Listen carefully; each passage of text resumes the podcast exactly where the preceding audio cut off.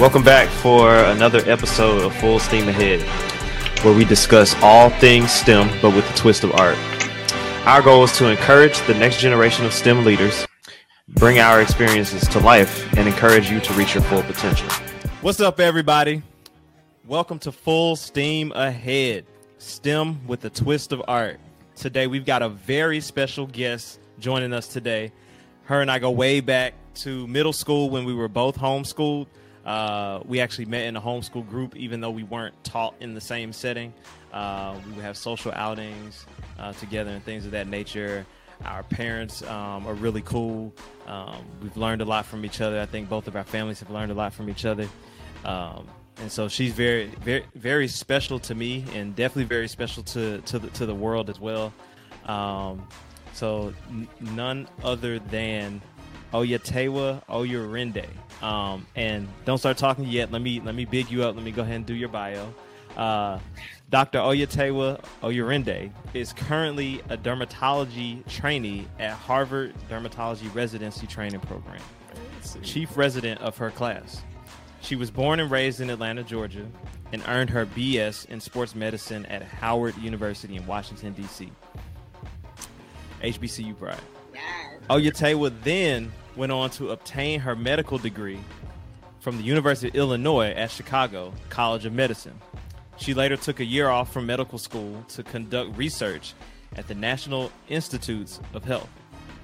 Her work resulted in multiple publications in peer reviewed journals, abstract publications, and oral presentations at national conferences.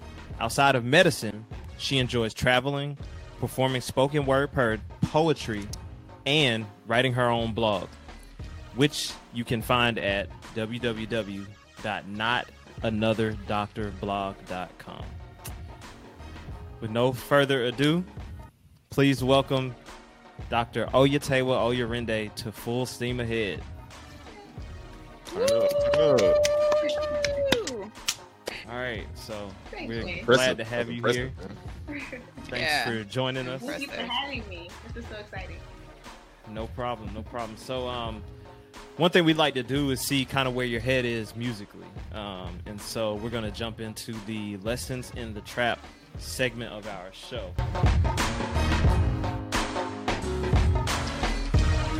Uh, and this is the point where you can go on ahead and talk about a song that has motivated you, uh, gotten you through a tough time, through a tough week, or, or just something that you like and you relate to, uh, and, and tell us why you like it. So I'll let you go on ahead and do that. Okay, I'm so sorry, but I have two, so I'm gonna just say the two.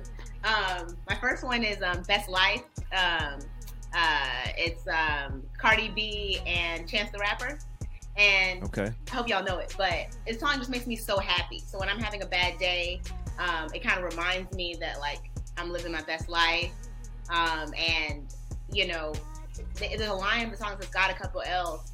So you might have some losses, but you're still living your best life. And I think oftentimes you look back on times in your life that you might have stressed at that moment, but you look back and you're like, wow, that was a great time of life, like college.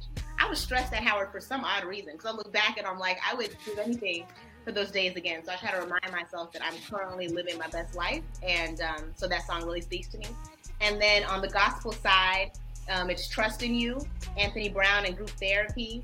Um, Okay. definitely check that song out. It basically just talks about like we weren't created to worry or fear, um, but just created to kind of trust in God and that God handles everything. So those two songs together have gotten me through a lot of hard times for sure. Okay. That's what's up. That's dope. That's dope. I'm gonna have to check out the second one. Um, I may have heard it, but I'm not always uh, don't always remember the title sometimes. But Yeah. yeah, definitely. I appreciate that. Um, so now I got a good one for you for nature versus nurture. I hope you're hope you're ready for this. All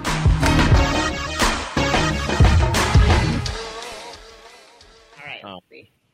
This is where we we kind of see see where you come from. Like you know how how were how were you raised? you know what I'm saying? Um, and we we want to know a little bit more about you. So I'll give you two choices on each thing, but you have to pick one. You have to tell us which one you prefer or which one is better in your eyes. All right. So, you know, um, by the way, I'm gonna call you Taylor on on the podcast for short. That's what I know you by. So, Absolutely. All right. So which is better? And you got to be honest because you know I know you might be a little bit a little bit biased. Which Jollof is better, Oh my gosh. Ghana or Nigeria? No question. Nigerian jollof, like Nigerian jollof is the best. Okay. I don't know what you heard, but it's definitely Nigerian. Okay, I like that's it cool. better. That's cool. I'm asking. I low key didn't know. Didn't. and this is gonna speak to my ignorance, but I didn't. I didn't know that Ghana had Jollof. Um. I But- didn't either. okay. Glad it's not just me. Senegalese actually created jollof. So it's not even like Nigerians created it. We just perfected it, right? As we tend to, oh. oh, okay. as we tend to do. Okay. You know? Okay. We Okay. Nigeria just level, so Gotcha. I Okay, mean, no, there's it's- got to be some truth to that because I only know it from Nigerians. I own only Nigeria. I've only had Nigerian jollof rice. And I think I think I've only Now had we're trying to go Nigerian, but it was funny.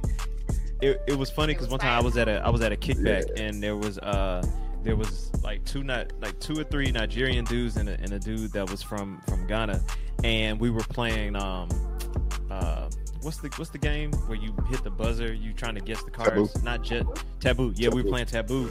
And somebody gave a clue and it I don't I can't remember what it was, but I just know that one of the guys that was guessing his first thing was Nigeria has trash Jollof, and it was like everybody just started rolling.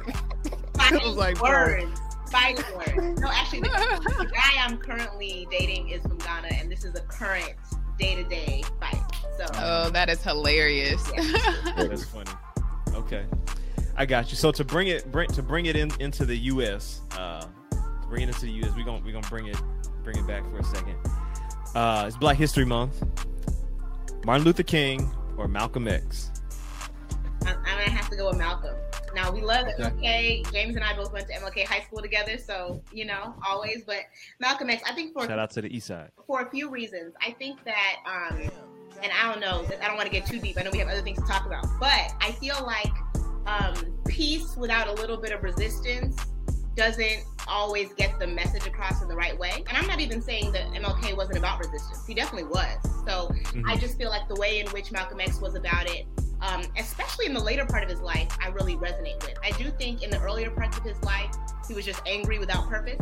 And that's kind of dangerous too but definitely after he traveled to Mecca and was able to kind of see what peace looks like and what it looks like to to commune with people that are different from you but not allow them to disrespect you. I think his message Mhm. was that part of his life that people often don't talk about, right? I, I feel Nope. like was so powerful. So, you know, older older days, Malcolm X is definitely my pick.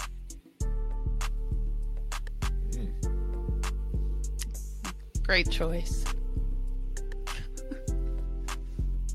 We're gonna bring it even down even further. We're gonna take it to to Atlanta. Okay, okay. Um, Andre 3000 or Big Boi.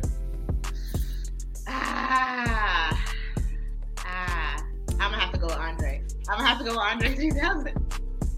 Okay. For sure. I remember um, there are some friends from high school that we used to just listen to this. Um, you remember Janae and Candace? We used to listen to Mhm. this in Candace's basement. So this just kind of gives me home vibes. Um, thinking about growing up. Definitely Andre. Yeah, I remember definitely remember all those all those projects we did down in uh either Janae or Can- Candace's basement. Yeah. for Spanish Yeah. and stuff like that. Okay, cool, cool. So now that we took it down to the ATL level, we're gonna we're gonna bring it back out. Okay. Um, Afro beats or dance hall? I'm sorry. I'm sorry. It's definitely Afrobeat. Now dance hall, dance hall is, is good too. So I'm not no Mhm. shade to anybody from the Caribbean or anything like that. But I think Afrobeat is is a is um a really wide range of music. We we call it all Afrobeat because it's just now getting widespread, so people just have to like put a name on it. But it's just amazing, like Ghanaian music, Nigerian music, and then the different kinds of music within Nigeria. And it's just like it's not too hype, you know, but then it's, it's, it's kind of like calm, but then just kind of has you like jigging a little bit. I don't know. It's just um, it's a it's a great mood that you can just ride all day. You know, Gotcha. I can't listen to dance all day. You know, I can listen to Afrobeat Okay. all day. Got you.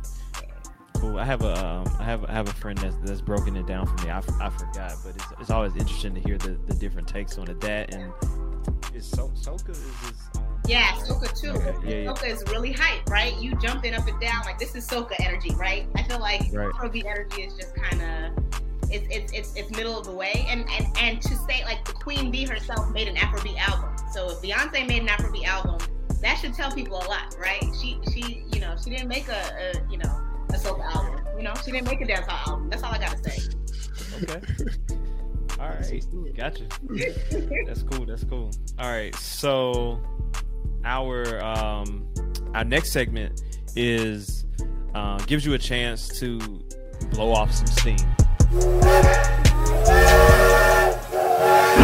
So it's called blowing off some steam. Uh, literally, you know, you can talk about something that happened at work. Um, you know, somebody cut you off in traffic, uh, pissed you off at the grocery store, any, anything, anything like that. So, um, you know, you, if you have anything to, to blow off, feel free to do so right now. See, the thing is, um, I, the the real things I have to blow off, I can't say on here. So that's you know, unfortunately, you know. Um, I got you. yeah, but let me let me think about something generally in life that I want to vent about. Um, I think I'm really annoyed with cancel culture in general. Um, so I think like the culture where like people say something, one make one mistake, and then people just cancel them. It's really frustrating to me. I think particularly on social media because we've created a culture where people can't be honest. So like everyone has to have one opinion, and if someone has a dissenting opinion, then people just kind of like cancel them, their business, any clothes they ever wore, anybody that ever supported them. I think that's just very dangerous because if we don't, if we can't have conversations across the board, then um, what ends up happening is that really bad things that should have come to light and we should have talked about end up just festering in the dark, and then you see crazy Right. things um, happening, and it feels like it's out of nowhere, like Trump. But it's not out of nowhere. It's um, it's been festering for a long time. People just couldn't be honest because of cancel culture. So I really think it's important that we let people say what they have to say, and they shouldn't be afraid that no one's gonna ever listen to them or do anything with them again because they said their opinion. I think, yeah. So I just think it's just dangerous. Okay, that's real. That's real. Do you uh do you feel as though so with with cancel culture, do you do you think that someone who might have tweeted something out or said something X amount of years ago, do you think that it's possible to um I don't I don't know if forgive is the correct word, but to look at that situation and say, okay, that's how that person was then. They are probably a changed person now, or they may have different outlook on things. Yeah, definitely. Like if we're gonna keep canceling people, then there has to be a chance at redemption because like people do change and grow, and like I can actually say something and really mean it when I said it and feel differently ten years from now. I think that's completely reasonable. Sometimes you say something on Monday and then something happens on Wednesday, so you feel differently on Friday. You say a different thing, and I think it's unfair for us to just hold people to something they said in a whole different time. I remember with Kevin Hart, I think he made some homophobic tweet, you know, years ago, ten years ago, and I'm I'm, I'm definitely you know um, an ally and, and completely against homophobia, but I think that to hold him to a tweet that he made ten years ago, when namely that was one of the you know racist jokes and homophobic jokes were the main jokes people said in, in the comedy world, and to hold him to that when he's no longer making those jokes now, and also like apologize for it. Um, which I know this is old news, we're over this, but it just it did kind of frustrate me because um, I just feel like there's just no chance for people to grow or change or like. So yeah, at that time I made that joke and it was the culture of the time and it's messed up and I'm glad we moved past that. But now I'm, I'm not making that kind of a joke and I think I'm a good person. So. Okay. What about um? So not to I don't want to go off a tangent too much, but I did want to ask this. So what about when it comes to uh racist things? So for instance, I know so a lot of the times um we are and I say we as in African Americans, black people, we are fine. We might be fine with letting Kevin Hart slide, but let's say so for instance, um and I don't really know know the full outcome of this or all the context, but let's say for instance, uh Sabrina Claudio, right? She had an incident where she had a lot of uh racist things that she was saying about black people and, and things of that nature. Um, so from my perspective, I feel like the same forgiveness that we give Kevin Hart is the same forgiveness that we have to give someone if they said racist things. Granted, I'm not saying you just welcome them with open arms, but you I feel like if you do one, you have to do the other. Do you feel that way as well, or what is your take on that? I, I actually do. It just depends on what it was. I don't know this particular situation.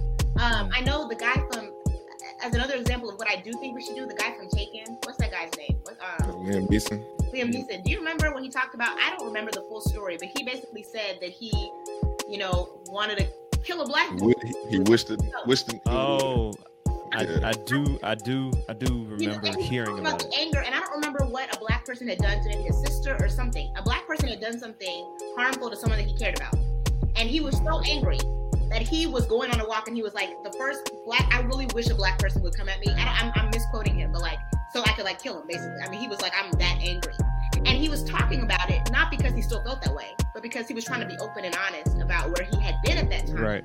and he mm-hmm. wasn't there anymore. And people tried to cancel him for that. And I actually thought that was not great. I think it's important for him to be honest about that because how many black people would be like, I'm gonna kill the next white person I see after their person gets shot by a cop or something? Like that's a that's a natural human thing. Now I think when you talk about it from a white perspective, you add on racism and all this terrible stuff that makes it even more dangerous than when a black person feels it. But if we can't talk about it, then what happens is that white people are feeling that in the dark. We have no idea who is on the edge, and then we can't discuss it and heal from it or even try to grow from it. So I do think that um, forgiveness should happen if the person has changed their trajectory and is no longer, and they have a track record of no longer being racist. But if it's a person that's been racist up to yesterday, and now they're like, oh, I'm sorry because someone shared their tweet, that's a very different thing. Yeah, I, I, I was, I was going. Yeah, that's what I was going to say. I feel like cancel culture can be dangerous in in, uh, in some aspects, um, but there are people who those types of things are like uncovered and they don't offer any type of like penance for like what they said. They don't show that they had any type of growth at all. And so for those people, I feel like, I mean, you you still feel this way, so I mean, you you should experience the consequences of your your thoughts then and your same thoughts now. Um, and so I, I feel like that, that what that's what happened a lot. I didn't realize Liam Neeson had, and that's I guess is the problem with like headlines and, and whatever. I didn't realize he I didn't realize the context of what he said. I just knew that he said that that's how you felt at the time. Yeah, Um, no, talking about life of the day. Yeah, but I agree. with you. Yeah. Yeah, so people people are allowed to change. I think people are trying to grow and they're truly like apologetic about what they said and they you know they, they show some awareness of what they what they said. And I think people should be given a second chance. But Yeah. Yeah, but definitely not excusing people that are currently still doing craziness and like someone finds out a conversation like you said like you described like if someone hears like a phone conversation from like two days ago about how they really felt that's how you felt bro that was that was just yesterday that's really yeah. Right. Brill, do you have a take on that? Um, I think it's just uh I agree. Um, but I think it's kind of uh hard to gauge whether or not somebody has actually changed, Yeah. which makes the situation like sticky. Like I don't know, when I think of like this Sabrina Claudio, I think she made like disparaging remarks about black women specifically. And a lot of, if I remember correctly, I could be wrong, but uh, in a lot of these cases, like people like her um and i don't know her um situation we'll, we'll take it to DaniLeigh for example that whole controversy that she just had um with the whole yellow bone song which yeah that's problematic in itself. But you know like making a song like that but then turning around and trying to say like oh but i date black men and i have black friends so how can i be? It's like it's like that doesn't mean that you don't harbor anti-black sentiments. Like you could still be anti-black and date black men. Or you know it's just like it's like where do you draw the line with that? Like how do you gauge whether or not somebody has actually like grown or really even understands like how harmful their words were Yeah. or are? I think after hearing everyone speak i'll i'll edit what i said to i'm annoyed with cancel culture but if we're going to keep it which i do think it's important in some cases because people are closeted terrible people. And when it gets brought to the light they should lose money and they should lose whatever as a result of whatever racist or homophobic or other terrible thing they're doing. But i think if we can just add a redemption culture to that where we're trying to investigate if they have changed if they continue Yeah. to do the same mistake well then they can really stay canceled. But i do think there should be a, a space in which they can show that they've grown. Otherwise, what's the point? If we can't grow as humans, then there's no point, you know? So, yeah Yeah. i agree Gotcha. Okay. That's good. That's Thanks, good.